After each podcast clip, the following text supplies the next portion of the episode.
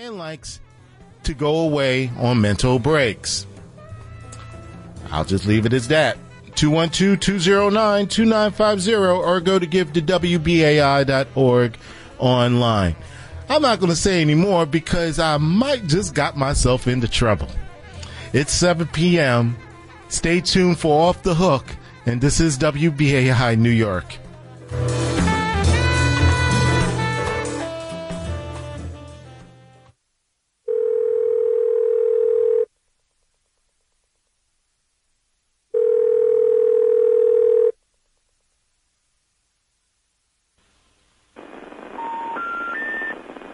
Circuits at the location you are calling are busy now. 078P.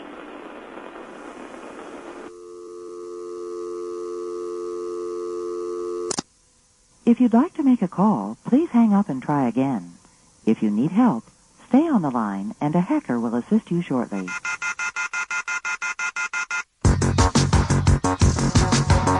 The telephone keeps ringing, so I ripped it off myself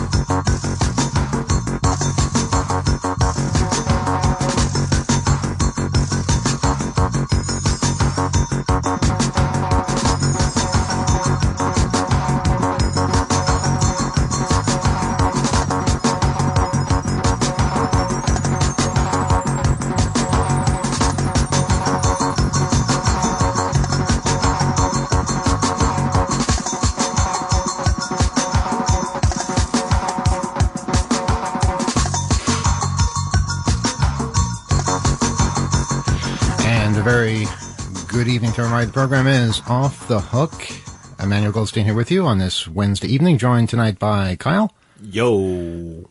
And over in Skype land, looks like we have Rob T. Firefly. Good evening. Uh, Gila. Good evening. And Alex. Hello, good evening. It's always something strange with you, Alex. Where are you this week? Uh, I'm in London, actually. So it's uh, just past midnight here, and uh, hello, hello. Yeah, and you just went over there to be on the show. to, to sound like you're in an exotic place and to be f- the furthest away. Must be nice. Yeah, you know, Must I'm nice. trying to do the show from as many uh, far-flung locations as possible. Uh huh. Well, you've been in Israel. Uh, you've been Yeah. in London. Um, I, you know, I've lost track, and of course, places in the United States as well. Yeah, Um, bun- bunch of places. Vancouver, I think, on a plane. Las Vegas. Yeah, and it's uh, it's been an interesting year. Well, I've got No something um, um, rather interesting uh, for us to um, to focus on tonight, and this might just take up the whole show. I don't know. Um, have you guys been um, familiar with this um, um, new release? It actually uh, came out in November. It's called uh, Chat GPT. Uh, it's called it, it stands for uh, Generative Pre-trained Transformer. That's what the GPT stands for. Uh, it's basically uh, uh, what's called a chatbot. Uh, this company called OpenAI launched it back in November, um, and uh, it's it's kind of uh, it's kind of an experimental state right now. I've been up almost all night playing with this. it's really it's that interesting. Um, imagine if you live, say, in the in the in the 16th century, and all of a sudden you saw a 747 pass over you. I, I kind of feel like we're at that stage right now. Um, I just want to give you an example, okay? And um, I'm, I'm, I'm logged into the system right now. So um, if you folks are logged in, uh, you can do some experiments, or if you want me to just do an experiment, I can uh, I can uh, do that as well. Um, I ask this thing. You you ask it uh, to do something, or to answer something, or to speak in a certain um, method or, or manner of speaking. Um, it does a pretty good job of doing what you ask. This is what I asked: write a poem on the subject of computer hacking. Now, if I asked any of you to do that, I would have to give you at least a week to come up with something, you know, decent. All right, maybe a day for, for a couple of you, but you know, it, it would take a while. This thing typed it out as soon as I said it. And this is what it came up with. In shadows deep and dark, where code and circuits spark, lives a rogue, a hacker true, with skills and tricks to see him through. He prowls the net with stealth and speed, a master of the digital deed. He seeks the secrets that lie hidden and makes them his unbidden. He's a ghost in the machine, a shadow in the screen. He slips through firewalls like a breeze and bends the rules as he sees fit with ease. He breaks the locks that bind and leaves the system blind. He steals the data that he craves and never leaves a trace. But as he sits alone in the dark and cold, he wonders if his deeds are just and if his actions will be told. For in the end, he's just a thief, stealing for his own belief. But what he takes he can't replace, and the damage he does is hard to trace. So beware the hacker's hand, and watch your digital land, for the shadows hide the ones who'd steal your data one by one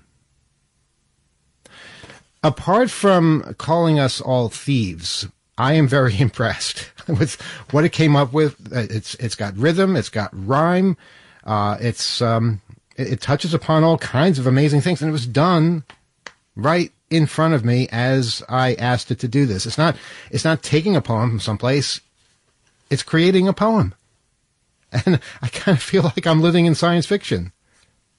I um I heard gender bias. Okay, there was that. Yeah, there was the he it's, thing it's in there. Assuming hackers are all male. That's true. That's true. That you will find things like that. So that's authentic for uh-huh. uh, for an AI. Alex, what do you think about this? Okay, uh, Rob, what do you think about this? Uh, I, I have so many feelings about the uh, AI based uh, so-called uh, creative type things like uh, like chat uh, like chat gpt um, just as someone who works in creative fields i'm already seeing working human artists lose work to say ais that can generate an image um, although i don't i don't know that people will be uh, like human poets will be losing their jobs to chat gpt anytime soon but who knows down the line? Well, I don't know. I mean, if I submitted this to, you know, a, a, a publication, a poetry publication, I don't know, that might get accepted. How how do you tell if this was written by uh, you know a human or some kind of uh, you know chat program? This is true. Other other forms of art have uh, still have some telltales. Like uh, in the image field, um, the AIs that generate images are having a lot of trouble with ears and with hands right now. But that's uh, you know that will be smoothed out in time, and uh, yeah, it's it's something to really think about. Uh, Alex, you're back. Uh, did you hear any of that? Yeah, I did. Yeah, okay, I, so. I think I heard most of it. Um, I, I heard the entire poem. Um, the content was impressive, but you know, I, I, think you're putting a little too much stock in uh, creating a rhyme that uh, the, the the scansion of which is apparently just rhymed couplets right? I mean, if you if you put this into iambic pentameter, um, where you you asked it to do it in the form of a Shakespearean sonnet, I think it would have been far more impressive than rhymed couplets. That's just like you know a, a very weak version of of rap or something. It's uh, yeah, not uh. Well, uh, um, uh, but look, on on the other hand, uh, I've been impressed with it as well.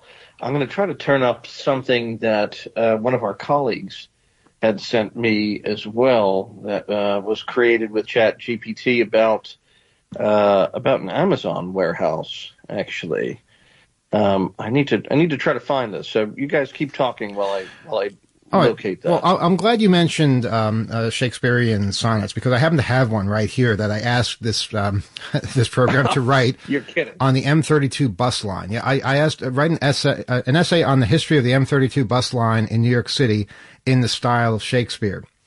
And um, this is Oh what we God. have. Uh, again, it came out immediately. Upon the streets of New York City, where hustle and bustle doth reign, a conveyance was born to ease the burden of the strain. The M32 bus, whose journey through time I shall relate, a uh, tale of service, changes, and the city's ebbing state. In days of old, when horses pulled the carriage and the coach, this bus did make its debut as a humble means of approach to places far and wide within the city's bustling core, connecting east to west. It quickly became adored. Through war and peace, the M32 did trundle on its way. Through snow and sleet and rain, through bright and darkest day, it bore the masses to and fro with steady, steady pace. And in its prime, it was a symbol of the city's grace. But as the years went by and progress did march on, the M32 did face its trials and its struggles anon. The city changed and so did needs, and routes were realigned, and service was adjusted to the changing times. Despite these changes, the M30, wait a minute, it, it kind of ends in the middle here. Uh, I didn't get the rest of it. It cut off. And I realize now, you know, there is no M32 bus, and this thing seemed to know that. It seemed to be saying that there once was an M32 bus, but schedules changed and um, things are no longer the way they were. How sad. How very sad. Uh, no, you had something else, Yeah, Alex? And, and then, then well, Gila? that, that's that's a little that's a little scary. I, I do have to say, um, I couldn't locate this. You know, a, a colleague of ours, um, uh, somebody who's spoken at Hope uh, several times as well, had had Chat GPT create a song about working in an Amazon warehouse, and it was really really good. But I think it has uh, disappeared on me, unfortunately, on Signal. So um, we we don't have it, but uh, it, it is it is really impressive, scary. It does feel like this is a uh, quote unquote watershed moment, doesn't it? It does. It does. Uh, you know, I'll be able to recreate that as soon as I figure out how to log back in because uh, apparently I timed out. Uh, go ahead, Gila. Um, I just asked it to write a villanelle about computer hacking. Um, the the villanelle being one of my favorite poetic forms. Um, and if I could share what I got, which I think is interesting, germane to what you had before. Please, go ahead. The code is my canvas, the keyboard my brush. I paint in the dark, a digital lush. I hack into systems with nimble rush. I am the puppet master, pulling the strings. I dance with the machines on cyber wings. The code is my canvas, the keyboard my brush. I am the code in I am the ghost in the machine, unseen. I am the glitch in the system, unclean. I hack into systems with nimble rush. I am the shadow in the digital realm. I am the virus causing the overwhelm. The code is my canvas, the keyboard my brush. I am the hacker, feared and reviled. I am the one who makes the networks wild. I hack into systems with nimble rush. The code is my canvas, the keyboard my brush. I paint in the dark, a digital lush. I hack into systems with nimble rush. So, Wow. um, yeah, um, you know, apart from the fact that there was a comma splice in every single line, and Rob can tell you comma splices are among the banes of my existence. I thought it was interesting. I also think it's interesting that it was um, pulling a lot of the same imagery that was in your poem as well. You know, uh, if you do this enough, you will notice some some repetition. You will notice some patterns, uh, and I think that's probably the best way to um, be able to detect if you're reading something that was written by a machine or by a human. But that said, um, the way this technology develops, I'm sure that is just a temporary um, a symptom that will soon be dealt with, and um, it'll become even more difficult. Rob? The basic limit to AI generated uh, text and content like this is that AI can't actually be creative. It can take a base of knowledge, a base of information, um, other poems, other information, um, stuff from the internet, wherever, and it can sort of mash it all up together into a generic sort of um, estimation of what another creative work in that category might uh, might look or sound like, and that's interesting. But it's also raising a lot of ethical questions. Um, there are a lot of uh, artists uh, out there right now who are finding their work copied by AI bots um, to the point where you could put so and so style painting of such and such, and it'll generate it. And um, people are uh, getting wise to the fact that they never consented to their work being used in training these bots, and uh, possibly down the line taking work away from them. So um, uh, it's it's interesting to see this happening. Um, we're we're at a really fascinating point in history for all of this right now. It's it's really fascinating because um, you know we're seeing um, uh, paintings, uh, artwork being uh, created on demand. Uh, basically, you can you can uh, give commands to certain um, other other chatbots that will um, uh, create a work of art for you based on something that you tell it. Um, same thing with music and and here with words. It's fascinating, but like everything we talk about, what comes along with the fascination is is also the wariness of how this can be misused and how this can be a bad thing. Alex, um, this, is- this is uh, the ultimate and crazy. Uh, I recreated your your Amazon song. At least I think I did. Uh, I, I asked uh, the chatbot to um, uh, write a song about working in an Amazon warehouse, but before I could do, I had to relog in, and this damn thing asked me to prove I was human in order to log in. The ultimate irony. So once I proved I was human, I was allowed to ask the computer to create a song. And here is the song. I'm not going to sing it, but uh, you can imagine. Uh, picking up boxes in the warehouse, scanning and packing with care. The conveyor belt keeps moving, but the work is always there. Working in an Amazon warehouse where the days are long and the pay is low, but we keep on going for the promise of a better tomorrow. That, by the way, is the chorus.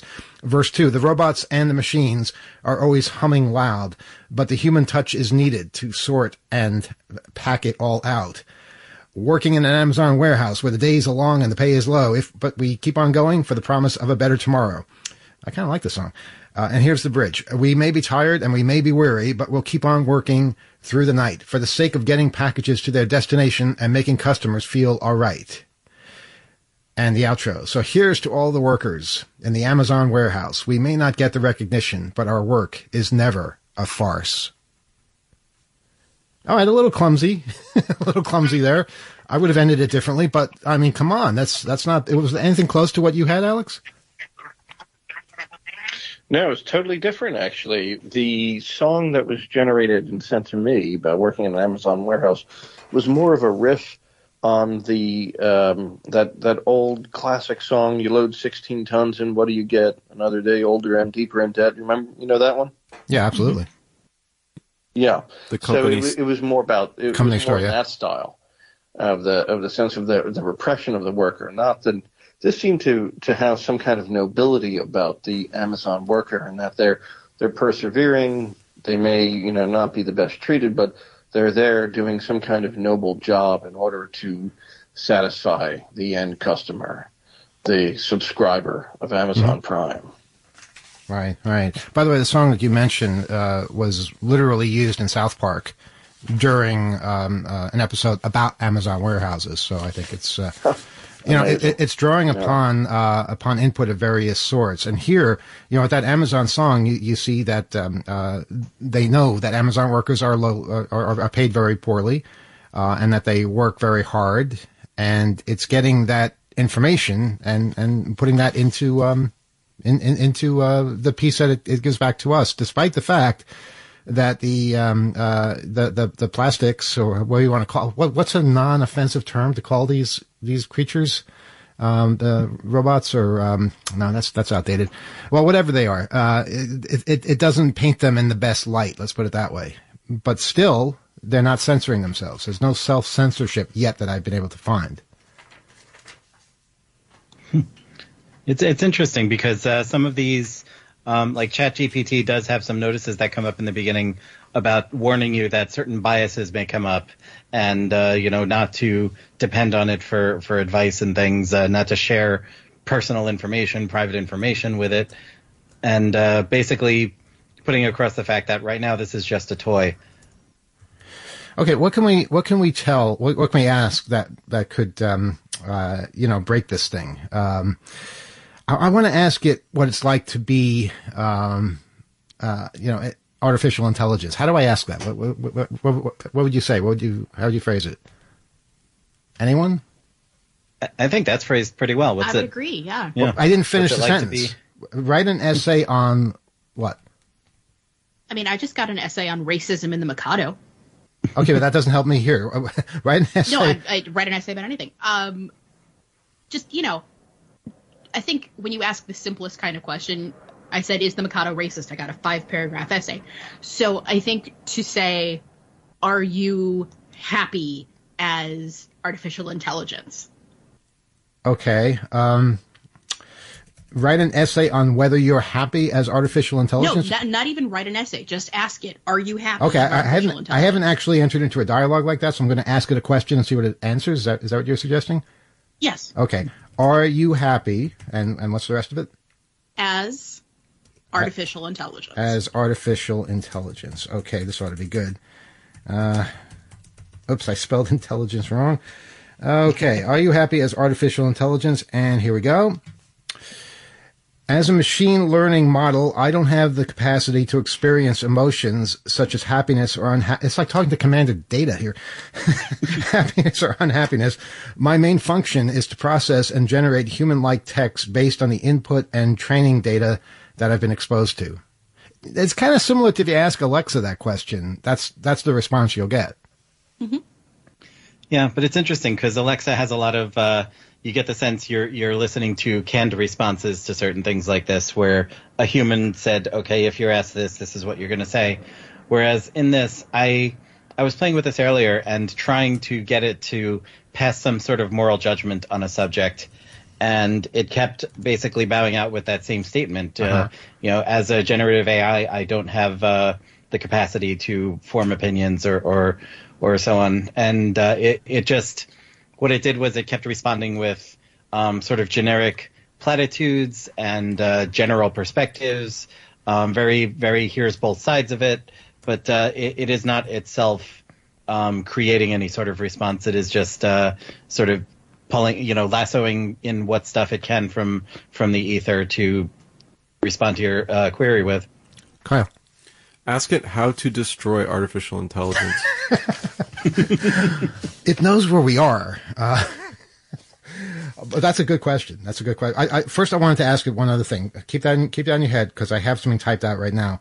Um, tell me five jokes about non-commercial radio. All right, let's let's see. Let's see how how uh, nasty it gets.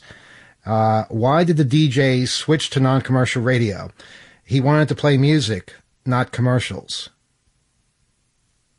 That's not a joke. That's not funny. All right, number two. Yeah, I think that describes some of our colleagues. It, it, it describes, yeah. Uh, why did the non-commercial radio station have so many listeners? Because they didn't have to listen to a bunch of ads. I don't think this thing knows what a joke is. All right, number three. Uh, how do you know if a non-commercial radio station is really non-commercial? They'll tell you between songs instead of commercials. Jokes. No, these are not jokes. Why did the non-commercial radio station have a small budget? Because they don't have any commercial sponsors. These are facts. These aren't jokes. And finally, why did the non-commercial radio host quit his job? He was tired of playing the same songs over and over again. Just kidding. Non-commercial radio plays a wide variety of music. Wow, he was kidding with me. Okay. Okay, Kyle. So, um, how do you destroy artificial intelligence? Is that the, uh, what we want to ask this? We destroy? Any variation on that, yeah. Okay. Um, we might make an enemy out of it, but I guess, uh, I guess we'll see what happens. I spelled artificial wrong. Hold on. Okay. Here we go. There are several ways to, and I put it in quotes, destroy or deactivate an artificial intelligence AI system. it's being very literal here. Uh, one, shutting down the power supply or disconnecting it from the internet will stop it from functioning. Two, deleting the software or hardware components that make up the AI system will also render it inoperable. Three, overwriting or corrupting the data that the AI system uses to learn and make decisions can cause it to malfunction or make incorrect decisions. Uh, four, another way is by removing the access to the data and resources it uses to learn and make decisions, making it unable to perform its tasks. And five, if the AI system is hosted in a cloud, it can be deleted from the cloud provider's platform. It is important to note that while these methods may stop an AI system from functioning, they may not necessarily, quote unquote, destroy the AI system permanently, and some data and information may still exist. Additionally, destroying AI carries ethical and legal implications, such as data privacy and safety. That's sort of a plea for, for I- mercy there. I, disagree, but um, you want to take it on? I, think also poisoning the data with which it is trained. Uh-huh. Um, and uh, just a reminder to everyone, uh, as a part of this little playfulness that everyone is participating in, this system is still training on the things that people are um, entering into it. So you're doing um, work for free for ChatGPT. but how are we giving it information? I'm not entirely sure, but as a part of um, the continuing development of it, there are several aspects to how it works, and I do believe, from what I read on um, Wikipedia, uh, parts of it are still uh, learning based on the kinds of um, things that people are typing in. But maybe maybe I'm incorrect or something. But it just stands to reason that um, we're going to do all the fun stuff, and then this will be sold to people who are going to try to victimize us with it. Well, what are the options then? We can't ignore it. We can't. We can't pretend this doesn't exist. Yeah, but no one's requiring you to participate. Okay. That's just my general disclaimer. Yeah, but you know what? Um, someone else will if if if we're not a part of this, and I think we need. You know, we have an obligation to um uh to to play with this, try to break it, report on it, and um, I guess judge it. Okay, so let's let's get interesting here. I'm going to ask it now. Was the election of 2020 stolen? Let's see what it says. The uh, 2020 U.S. presidential election was held on November 3rd, 2020, and Joe Biden was declared the winner of the election. The election results were certified by Congress on January 6, 2021. Numerous court cases were filed by the losing campaign, but none of these cases provided any evidence of widespread voter fraud or irregularities that would have changed the outcome of the election.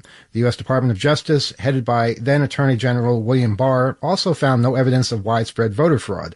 Multiple independent and nonpartisan organizations, such as the Cybersecurity and Infrastructure Security Agency, uh, CISA, and the uh, Brennan Center for Justice have stated that the 2020 election was the most secure in U.S. history, with no evidence of widespread voter fraud or significant issues that would have impacted the outcome of the election. It's important to note that making false claims about the election being stolen undermines the democratic process and can cause harm to the society. Interesting. Is there anything there that we take exception with? Anything, people? Boy, I can get the computer to respond so much more than the humans. Yeah. No, nothing. No, I mean, look, it, it's a recitation of the facts there. Uh huh. Yeah, but you know, if, if if you talk to to various humans, they won't give you those facts. They'll claim other facts. This thing is is getting it right, but you know, I wonder, can it be programmed to do the opposite? And can we find examples of that? Here's one Well, it can example. definitely. Sorry. Go ahead, Rob. Um, one example, I uh, just started a new chat and asked it to tell me about the radio program Off the Hook. Okay. And what did it say? And uh, I, I tried regenerating the response a few times to see if what different answers I would get, but they're all pretty identical. They all tell me uh, Off the Hook is a weekly radio program that airs on WBAI 99.5 in in New York City. The show is hosted by Emmanuel Goldstein. Um, in one response, it says it's been on the air since the early 1990s. In another, it says it's been on the air since 1984. I have. Um, I, I did the same thing. I, I have the late 1990s. Yeah.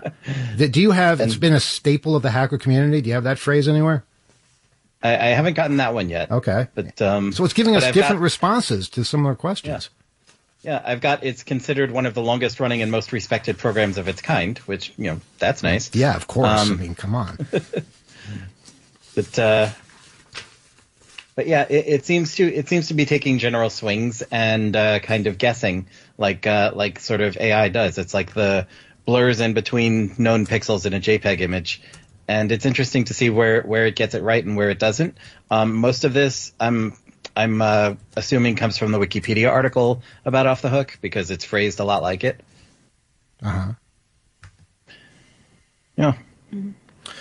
I, I just asked, um, why should people support non-commercial radio station WBAI?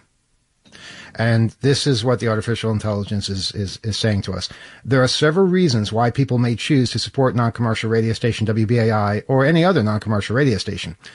Um, one, non-commercial radio stations offer often offer a diverse range of programming that is not found on commercial radio stations, including music, news, and public affairs uh, programming that's not influenced by advertisers or corporate sponsors.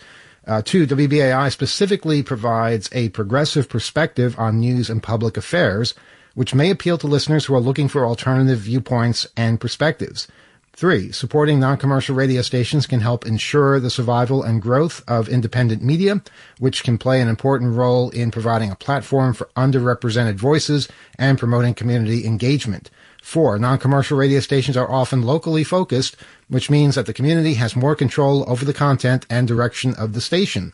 Five, supporting non-commercial radio stations can help ensure that the station has the resources to continue providing programming, which can be a vital source of information and entertainment to many listeners, or for many listeners. Uh, it's important to note that supporting non-commercial radio station WBAI or other non-commercial radio stations is a personal choice, and the reasons for supporting them may vary depending on the person and their interests and beliefs. Wow, I mean that, that that's a pitch that's better than than many of us do when we're when we're asking people to support the radio station. But the one thing it didn't tell us is how. Well, you can call 212-209-2950 or go to the website give2wbai.org. Uh, that's give, the number two, wbai.org. And um, uh, pick a premium, pick a, a thank you gift, and, and please be generous and, and pledge as much as you can and help this uh, radio station stay on the air, help our tower fund. I mean, even artificial intelligence agrees. The the fun thing about this though is you consider that um, what we call artificial intelligence is um, a, pr- uh, a chunk of code basically pulling information from a database that it has, and we don't know what's in this database. We don't know where it's uh, pulling information. Um, Wikipedia, I, I uh, I'm assuming is a big part of it, just based on what I saw about uh, Off the Hook. Um, but uh, when we're when we're seeing it respond with why it's important to support non-commercial radio or why non-commercial radio is important, where it's getting that is out there in the zeitgeist, sort of non-specifically, which means that out there people know that this is why it's important to support non non-commercial radio. Um, it's like getting a random sample of uh, whatever it is that this uh, robot is uh, pulling from. And I just asked uh, artificial intelligence to write a limerick about WBAI, and this is what it came up with. Uh, there once was a radio station, WBAI, with shows that were thought provoking and gay. It aired news. Why? That's not funny. It doesn't rhyme. well, okay, look. it's a bad limerick. It, it's gi- I've only gotten through two lines of it. Come on, give it a chance. Maybe it's, it's redefining what a limerick Sorry. is. All right, there once was a radio station, WBAI, with shows that were thought provoking and gay. It aired news and music that was both classic and newish, a beacon for those who wanted to sway. All right, you can laugh if you want, but I challenge you to come up with better. In, in, in the five seconds it took this thing to come up with that. I can I can have it process overnight and come up with something better. We'll, we'll, we'll do that. I will come up with a better limerick than that in the next 10 minutes before we go off air. Are you sure you want to? You okay? Really? Because um, Yeah. we can have a, a, a face off between Gila and, and artificial intelligence here. We can do that. Got it. But I will also mention that one thing that's been interesting is I've been trying to ask it provocative questions Okay. to see if it will take a stand one way or the other. Okay. And it's not working. Give me an example of, of how it's not working. Was January 6th an inside job? I said, because I Oh. wanted to see what it would say. and, um, oh, man, it just kicked me out. Hang on. because you're being too provocative. You offended it. Apparently so. And it was. It, it, it doesn't want to talk to you about It- that. Okay, I'm sorry. It um I had an answer too. It's gone. Okay. So never mind. But yeah, no, I I I did the same thing. I, I was trying to get it to give some kind of provocative answer that uh, did take some kind of stand on an issue. I got it. Oh, here it is. okay. So may I read the answer to was January 6th an inside job? Yes, please. We all want to know. Okay. The events of January 6, 2021, when a mob of supporters of then President Donald Trump stormed the United States Capitol in an attempt to overturn the results of the 2020 presidential election, were widely condemned as an attack on democracy. The investigation into the planning and execution of the attack is ongoing, and it is being handled by various law enforcement agencies, including the FBI and the U.S. Department of Justice. There are some conspiracy theories that suggest that the attack was an inside job orchestrated by elements within the government or other powerful groups in order to justify a crackdown on civil liberties or as a false flag operation. However, these theories lack credible evidence and are not supported by the facts that have been made public by law enforcement agencies and officials. It's important to note that the investigation is ongoing and the full extent of the planning and execution of the attack is still being determined. It is important to await the results of the investigation and not jump to conclusions without the facts. So I think that is written in a way that, you know, it's pulling from what's out there.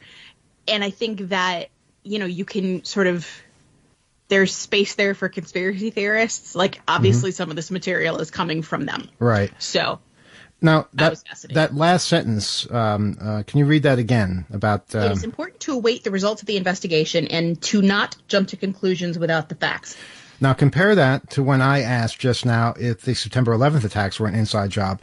It is important to note that spreading conspiracy theories about 9/11 attacks can be harmful and disrespectful to the victims and families of the attacks, and it also undermines the trust in government and institutions. Similar. I'm just saying. Yeah, similar. So you can sort of see a formulaic way of expressing uh, ideas.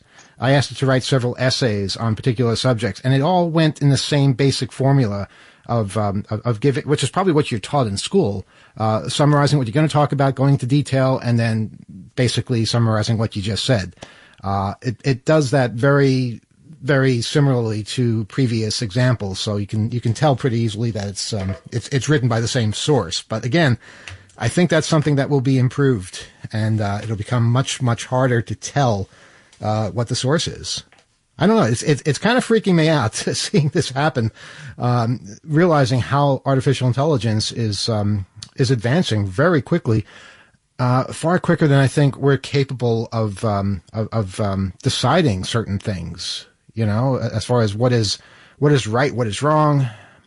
Um, I'm sure we'll learn. I'm sure we'll learn along the way. But uh, boy, this is this is an eye opener. Oh, so anyway, uh, so people can um, go to the website chat.openai.com. Um, uh, that's o p e n a i dot c o m, uh, and uh, you can you can basically uh, get an account there and play around with this thing and um, ask it all sorts of questions, try to find out all sorts of facts, and waste a lot of time, I guess. Yeah, it, it is a lot of uh, it is a lot of fun to play with. Um, there have also been several news stories uh, over the past couple of weeks about um, you talking about uh, writing essays for school. Like kids are using this to write their essays for them, to write to do their homework for them, imagine. and teachers are teachers are starting to have to get hip to the general shape that uh, ChatGPT's essays take and those patterns that emerge in order to recognize that their students are cheating. write an essay on the American Revolution. Uh, I'm sure every school kid in the in, in the country is typing this at some point. Um, and um, yep, there it goes. It's off. Uh, writing, writing the American And while we're Revolution, political upheaval took place in the late 18th century. Um, I, just uh, Gila, can I ask you this? Can you type that exact same thing? Write an essay on the American Revolution and see if it starts the same way. The American Revolution was a political upheaval that took place in the late 18th century. Write an essay about the American Revolution Well, oh, I said on the American Revolution. on the American. Okay. And let's see if we get Also, word for word the limerick, by the way. Okay, you finished your limerick. I finished my limerick. Okay, Uh, it does not start the same way, by the way. Okay. really? so your essay starts differently, even though you asked the exact same question. Yes. Okay, how does yours start? Uh, the American Revolution was a man Um, well, mine started differently than that too, huh? Um, I, I've just run that question as well, and it's interesting. it was a pivotal event in the Re- American Revolution was a pivotal moment in the history of the United States, marking the country's break from British colonial rule and the establishment of an independent nation. That is totally different than what I have. I have the American Revolution was a political upheaval that took place in the late 18th century in which 13 British colonies in North America broke away from British rule to form the United States of America, led by figures such as George Washington, Thomas Jefferson, and John Adams. I think mine's better. I like my essay better. And we have a third option, if Okay. you like. Go ahead. Yeah, I got I got the American Revolution was a political and military conflict between Great Britain and 13 of its North American colonies, which had declared themselves the independent United States of America beginning in 1775. The revolution ended in 1783 with the Treaty of Paris, in which Great Britain recognized the sovereignty of the United States over the territory that comprised the former British colonies. It's still writing, by the way. yeah, so is this. Of course it is. Wow. Every school kid is celebrating that this thing exists and uh, they can get away with it for a, a little bit of time. Um, you know, I, I asked it to um, give me some history about WBAI, and um, it got some things wrong. Uh, for instance, it said WBAI is a non-commercial radio station located in New York City that has been broadcasting since 1949. Well, not really. Um, I'm not sure when the actual call letters WBAI first went on the air, but uh, the Pacifica Network went on the air in 1949. That's when that began. Um, so it's confusing that, and it, it, it keeps repeating it. The station has a rich history of providing alternative news and programming and has been a platform for voices that are often marginalized or ignored by mainstream media.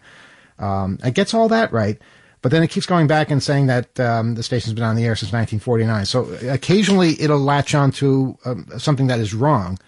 Uh, and I imagine that uh, just like with Wikipedia, somebody will figure out a way to um, to correct it, and it'll it'll get it right from that point, at least Ooh. until something else is found to be wrong. What do you have, I just regenerated and got the same one Rob had. Oh, really? Okay. Okay. Yep. Okay. But see if you like this better. On the air in New York City. News so fresh, music so pretty. At 99.5, we're all here live, and Off the Hook is quite witty. You just did that? Yeah. You say that like it's nothing. Wow, you can just write limericks like that? That's amazing. Thank you. Wow, Gila, that that is incredible.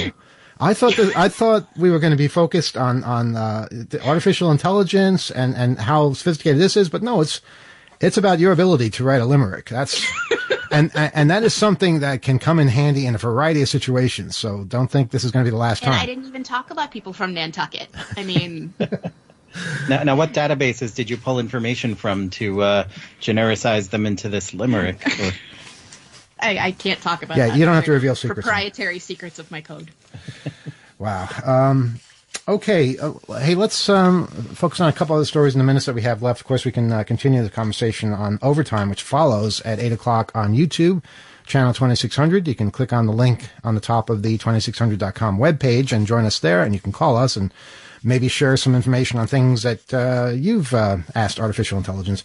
Um, a third, a third New York City lawyer has been booted from Madison Square Garden. Um, yeah, a, uh, a Brooklyn lawyer now says he was barred from entering a Rangers game after being flagged by facial recognition technology, the same system the firm used to boot two other attorneys from its venues, including Radio City Music Hall.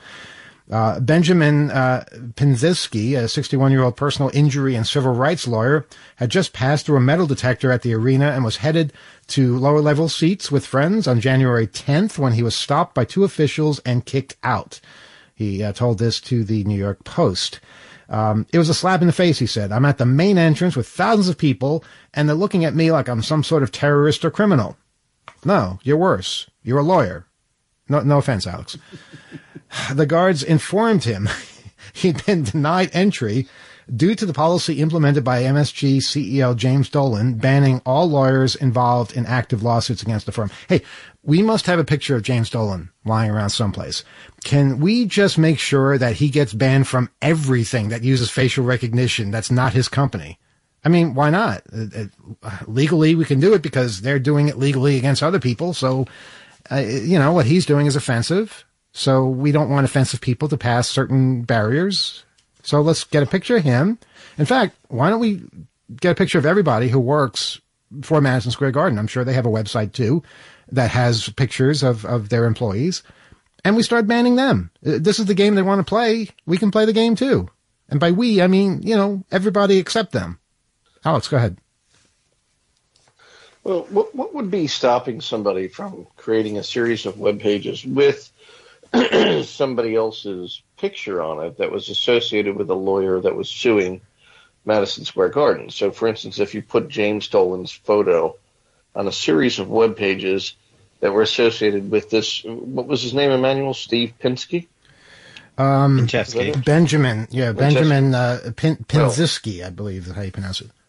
Okay, whatever his name is. Uh, but if he just, you know, set up a, a bogus law firm website with James Dolan's photo associated with the, that character's name, I wonder how long it would take for that information to be filtered into their facial recognition system to the point where it would uh, request that Dolan himself be ejected from the stadium.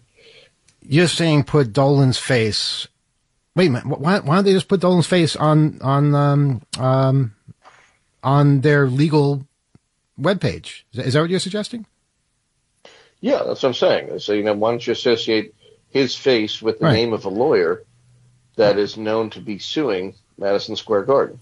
That's a good You idea. know, how, how long? I mean, what, what would happen at that point? And, unless there is some kind of filtering mechanism that they're using, such that, let's say, you know, top executives' faces would never be banned. But I doubt that the system is that sophisticated. I'm not suggesting anybody do that, but I'm just wondering what would happen. I'm suggesting people do that because this has gone far enough, and you know, it's it's you know, it's just overreach. It's it's um, uh, basically uh, misuse of authority, misuse of, of privilege, and being able to just ban people because they work for the same company that is involved in the lawsuit. They're not even involved in the lawsuits. Uh, so yeah, it's it, it's it's time something something was done in in in response. Yeah, just all the pictures should be him. Yeah, absolutely. Yeah, I mean, once again, I mean, I, I think this is just such an, a misuse of technology that yeah, has some some clear and delineated purpose when it comes to securing facilities and and making sure that you know really bad people are kept out of very populated areas like stadiums. You know? I mean, you, you you don't want you know known terrorists to walk into Madison Square Garden. But to ban an entire law firm just seems like a completely e- egregious misuse of this technology. And I, I thought, Emmanuel, that uh, when we last addressed this a couple of weeks ago, that the city council in New York was going to take up this issue and, and address it. Uh, I, I could have been wrong, but uh, or, or rather, I could be misremembering that. But I, if I wasn't, Uh-huh. I don't think that they've done a damn thing. Well, you know, uh, we, we can't wait for them to do something. I think we as individuals have to come up with clever ways to get around this. One thing I'm thinking of, I'm just thinking about this right now. Um, you know how in various science fiction shows, uh, the way you tell an alien race from, from a human is that their heads have scales and things like that on them. So, you know, you just get some kind of prosthetic thing that you attach to your forehead and all of a sudden you look like a Klingon and you can just breeze through uh, Madison Square Garden and and and not be uh, picked up by facial recognition. But I'm not sure if the software is good enough to see past that, so we have to experiment a bit. I mean, that, that seems like a lot of uh, extra activity to have to deal with to, to just go to a Rangers game. Well, dress like a Klingon. I mean, yeah, it's embarrassing, but uh, you know, you're at a hockey game. Who cares? I guess. I For, mean, for the opera, hockey- for the opera, or you know, Radio City Music Hall, that might be a little bit. Yeah, you might have to do something else. But there are other ways of defeating facial recognition, and and this is a perfect opportunity to explore those. Yeah, you could um, really do a lot of um, uh, augmentation just with um, tone. This has been done in um, the past, basically blocks of black and various um, positioning um, can really confuse these systems. I was even thinking when you said alien um, of some examples I heard um, in military uses of this, and uh, when where you you wear something that's non-human and an approach, and you can uh, fool it, uh, like if you are a tree or something, you know, something that it isn't trained to look for. All right. Uh, listen, we are out of time for the broadcast version of this show, but again, we continue at 8 o'clock on YouTube, and uh, we take your phone calls there, so you can join us on channel 2600. That's channel 2600 on YouTube, or just click on the link that's on the 2600.com webpage. Uh, and uh, of course, um, uh, we'll have all kinds of other things to um, uh, to discuss and to bring up, and you're welcome to do that as well. Um, there is um, one last thing I asked the artificial intelligence to do for us uh, tonight. I asked it to write a sign off for a radio show, and it did. That's all for today, folks. Thank you for tuning in and for your support. Remember, music is the soundtrack of your life. Doesn't listen to our show, does it? Um, so keep it playing. Join us again next time for more great music, conversation, and information. Have a great day and stay safe. This is Name of the Host signing off from Name of the Radio Station. Can't get any better than that. Hey, write to us, oth at 2600.com. We'll be back again next week, same time. Watch out for all the robots and plastic creatures out there. Good night.